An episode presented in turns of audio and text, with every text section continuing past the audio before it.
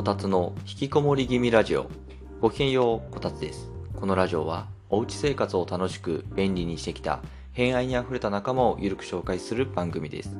小さくまとまりたい、気楽に生きたい人に向けて、ヒントになるようなエピソードも配信したいと思っています。いやー、外が秋めいてきましたね。秋の気候って多分1年の中で一番好きかもしれないです。カラッとしてて、ほんのり暖かいような涼しいようなちょうどいい気温なんですよね。何より秋って美味しい食べ物が多いじゃないですか。私、イチジクと果物の柿が好きなんですよ。どちらも秋の食べ物で、毎年どこかでイチジクのケーキとかパフェとかを食べています。で、柿の方は夜ご飯のデザートとして毎食食べる勢いで買ってますね。あと、秋といえば読書の秋ですね。なんで読書の秋っていうのか調べてみたら、夜の時間が長いからなんですね。一人静かに過ごせる時間が増えて、読書に適してるっていう風に言われてるそうです。あと、暑くも寒くもないので、集中力が続きやすいっていうのも理由らしいですけど、確かにそうですね。私もそれなりに本を読みます。紙の本も読むし、Kindle でも何かしら読んでいます。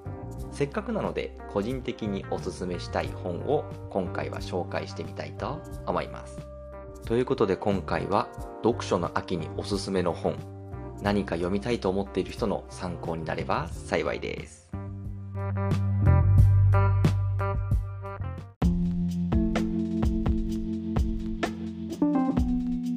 それではおすすめの本についてお話ししていきたいと思います。おすすめしたい本はいくつかあるんですけど、何を基準におすすめしようか迷いますね。ビジネス本ばっかり読んでた時期もありますし、エッセイ的な本も結構読んでるんです。最近は小説も読むようになったし、うーん、難しい。せっかくなんでビジネス本とエッセイ的な本、あと小説、バランスよく1冊ずつ紹介してみますかね。ちなみに私、もともとは本嫌いでした。漫画しか読んでなかったですね。それが27、8歳くらいから勉強のために本を読むようになり、今では日常的に本を読むようになりました。本って楽しいですよね。もっと早く読んでおけばよかったなって思います。そう思うくらいに今はテキスト派だと言えるほど文字を読むのが好きになっています。そんな元本嫌いの私が個人的におすすめな本を3冊紹介します。1冊目は1万円企業っていう本です。ビジネス系の本ですね。私が副業を始めるきっかけになった本でもあります。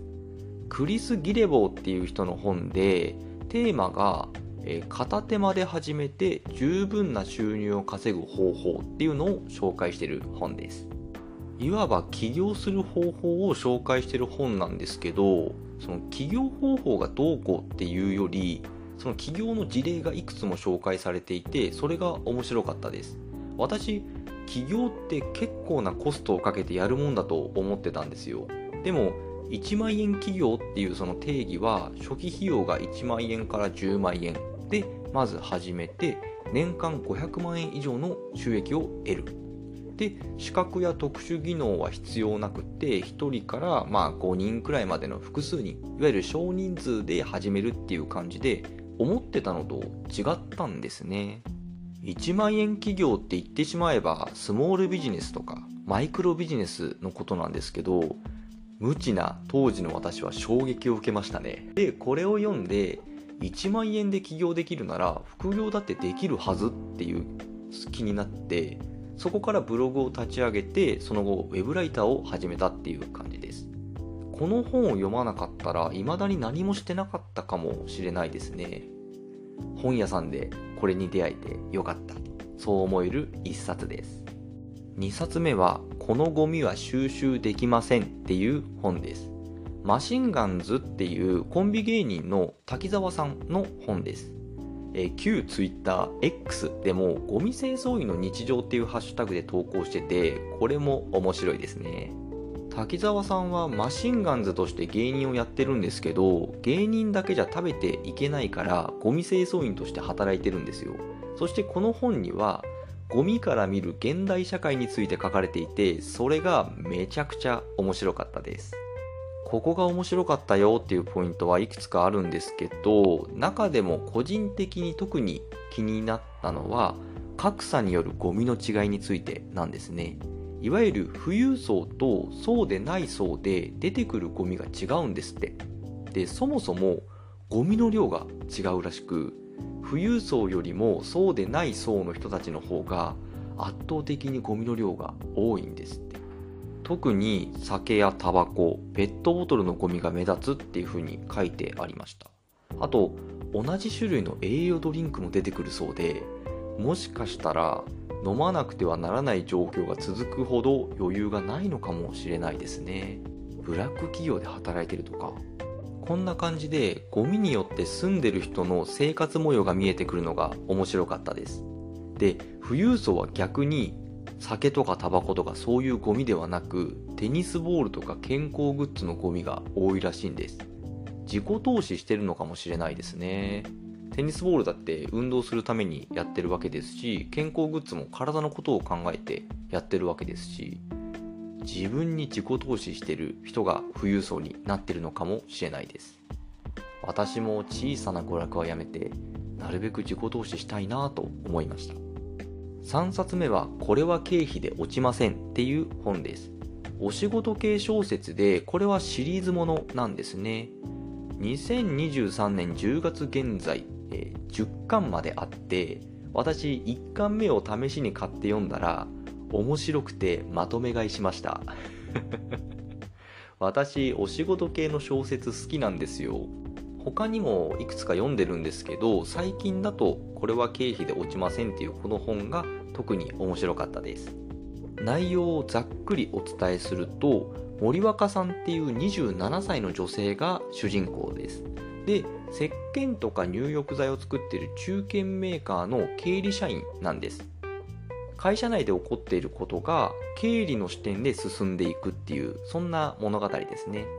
私も会社員で営業なので読んでいくとあーわかるみたいなポイントがよくあります。すっごくリアルに感じられて思わず物語に入り込んでしまいました。何より主人公の森若さんが効率的に働いてルーティンとして決まった生活を送ることに幸せを感じてるっていうところがいいんですよ。私も似たような考えを持っているのでめちゃくちゃ共感してました。私基本定時で帰りたいのでスケジューリングは綿密にしますし効率化をひたすら求めちゃうしもう共感しまくりの小説でしたね。もう一人の主人公的な存在である太陽さんっていう男性の営業の人がいるんですけどこの人の描写もいいんです。癖のある先輩とか上司めんどくさい取引先に振り回されつつも楽しく仕事している姿が妙にいいんですよ。そしてこれはぜひ読んでもらいたいんですけどいい男だなーって思うことが何度もあってちょっと目標にしています。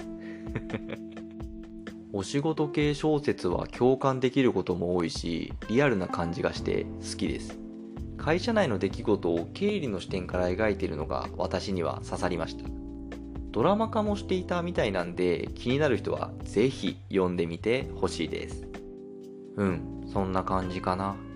秋ってほんといいですよね。食べ物は美味しいし読書も進むし。外でちょっと時間が空いた時にもそのまま外で本読めるじゃないですか。夏とか冬だとそうもいかないんですけどそんなことができる秋の気候が一番好きですね。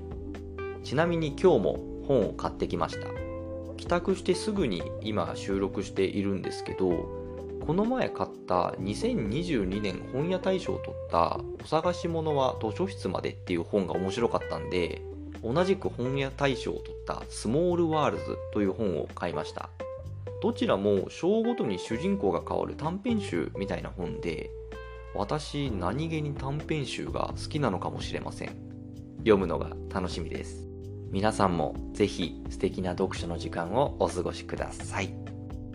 はい。ということで今回はこの辺で少しでも楽しんでいただけた方は当番組をフォローしてくれると嬉しいです。またお会いできるのを楽しみにしています。お伝えはこたつでした。